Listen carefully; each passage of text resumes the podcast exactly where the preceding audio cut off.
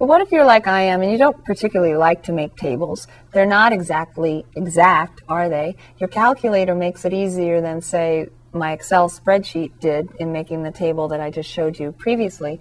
The calculator makes it easier, but it's still not exact. So can we use some calculus? Can we use some algebra?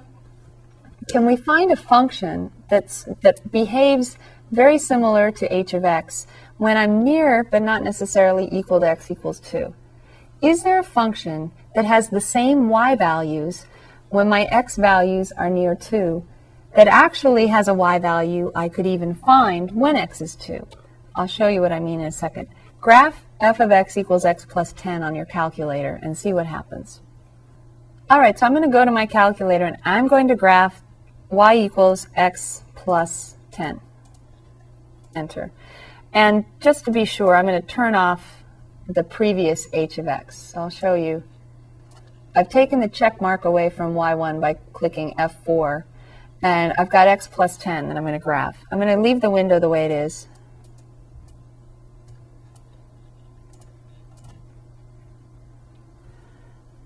It looks like the same line, doesn't it? Just to be sure, I'm going to go back and I'm going to turn on that formula for y1 again. And I'm going to graph now. I knew it fit in the window before, so I know it should be there.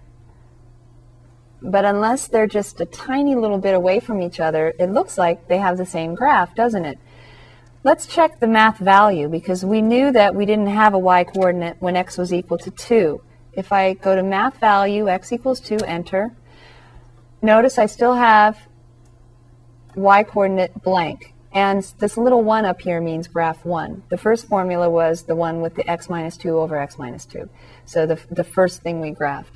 If I click the down arrow right now, down blue, now it gives me a cursor and says when x is 2, y is 12.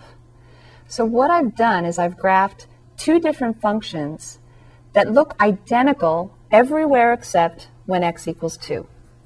When x equals 2, the first function is not defined, but the second function is. So the second function will tell me the y value that the values on the first function are approaching as x gets closer and closer to 2. Because for the line y equals x plus 10, when x is 2, y is 12. And the line y equals x plus 10 looks like it's identical to that more complicated function h of x everywhere except when x is 2. Now, how do I know for sure that they're identical? Maybe I should look at each of their points individually. If I look at different points x, y on each graph, if they're identical everywhere except at x equals 2, that's a clue, right? And then we'll look at it analytically. We'll look at the formula.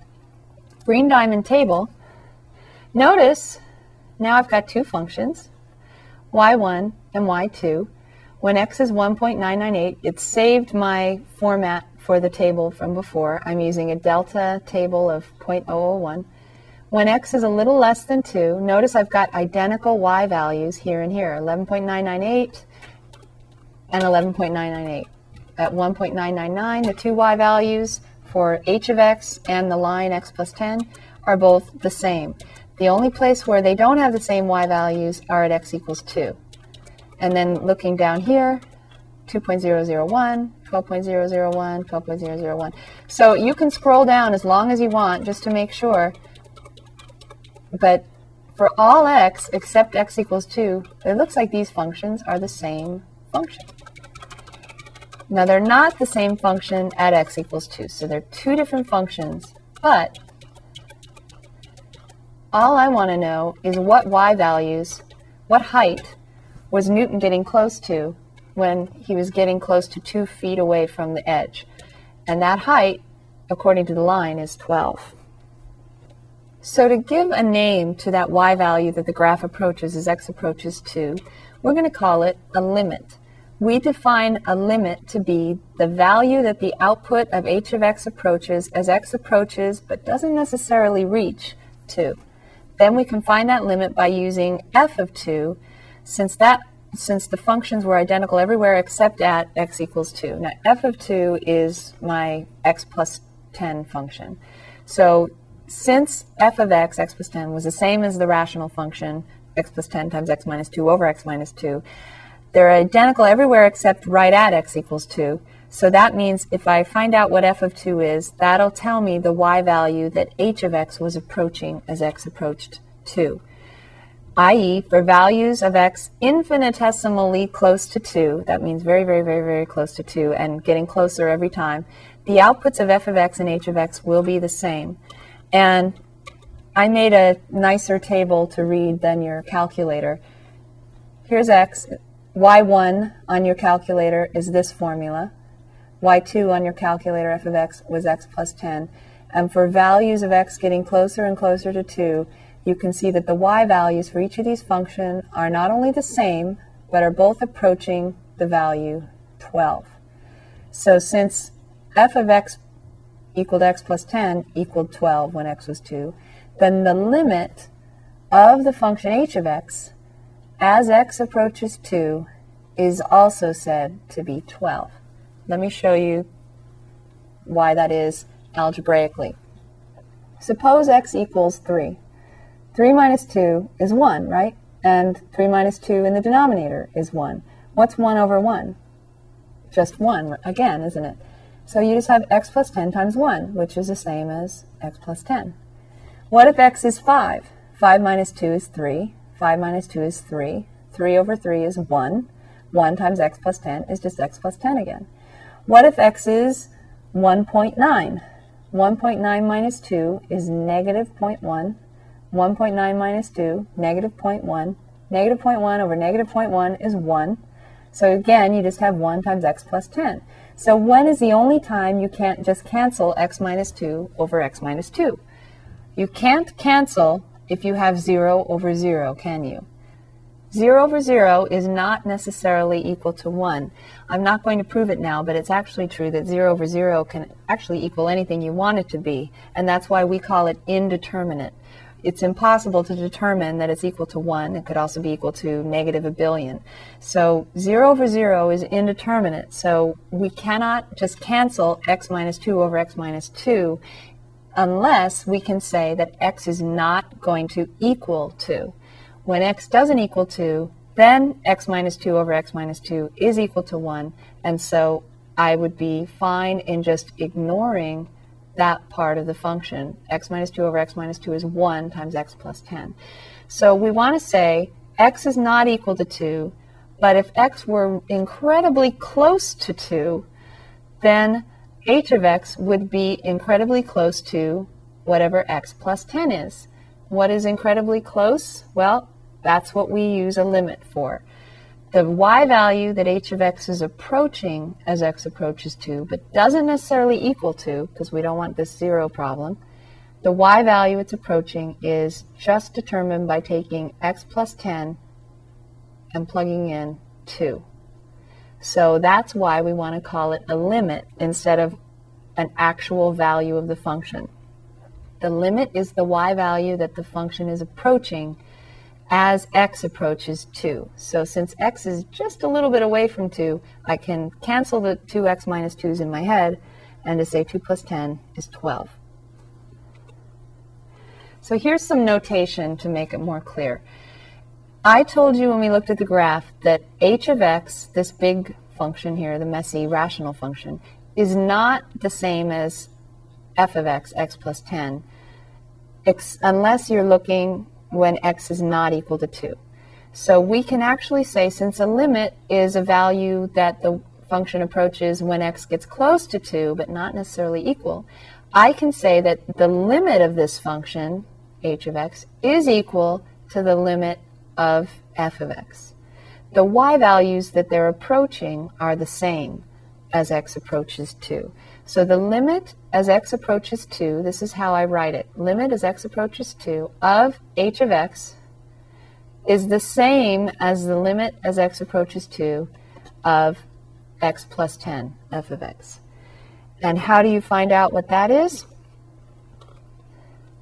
We do something called direct substitution. Since the function y equals x plus 10 is defined at x equals 2, and we noticed that the y values existed on both sides of x equals 2. I used 1.99 and 2.001. That'll be important later. Because from values a little less than 2 and values a little more than 2, my y value is just x plus 10. That means I can plug in 2 for x and get 2 plus 10 is 12.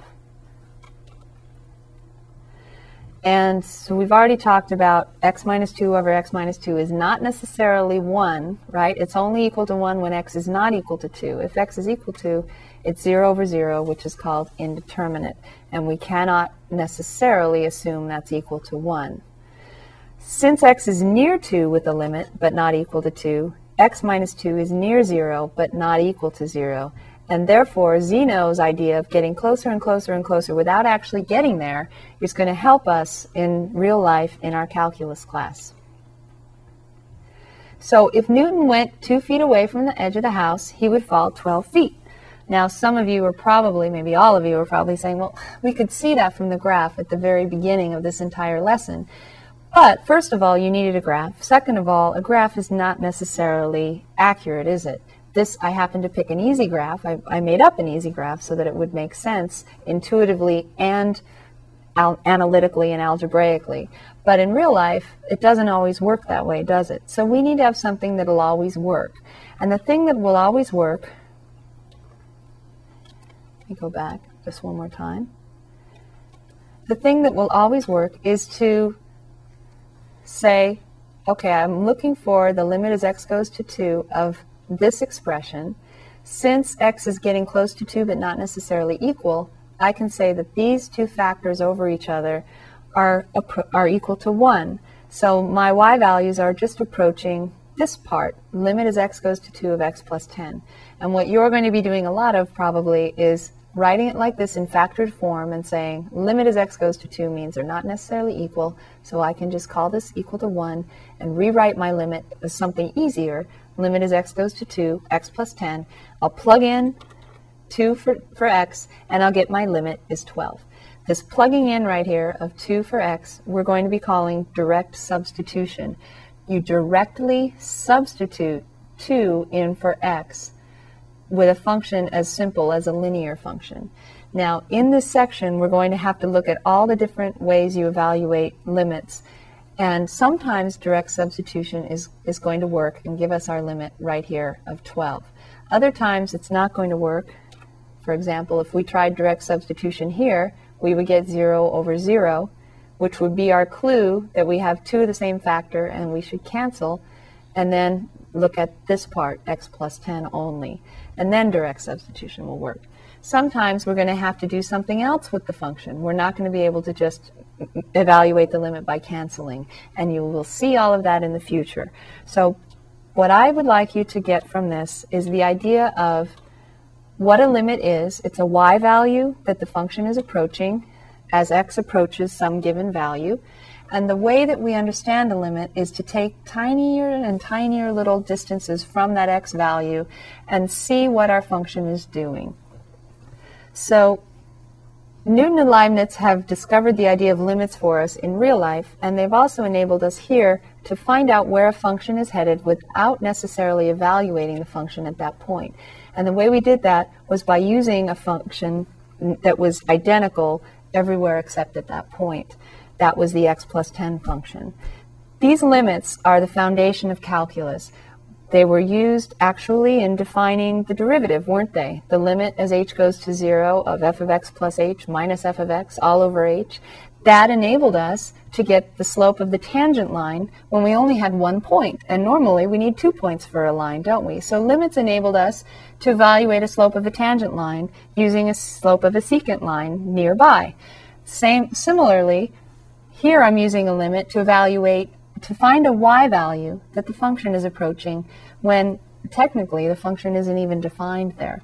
Now you can, when the function is defined there, it's very easy. You just do direct substitution unless you have a special example, and I'll show you a few of those. But with any polynomial, if you need to evaluate the limit, you can just plug in the x value.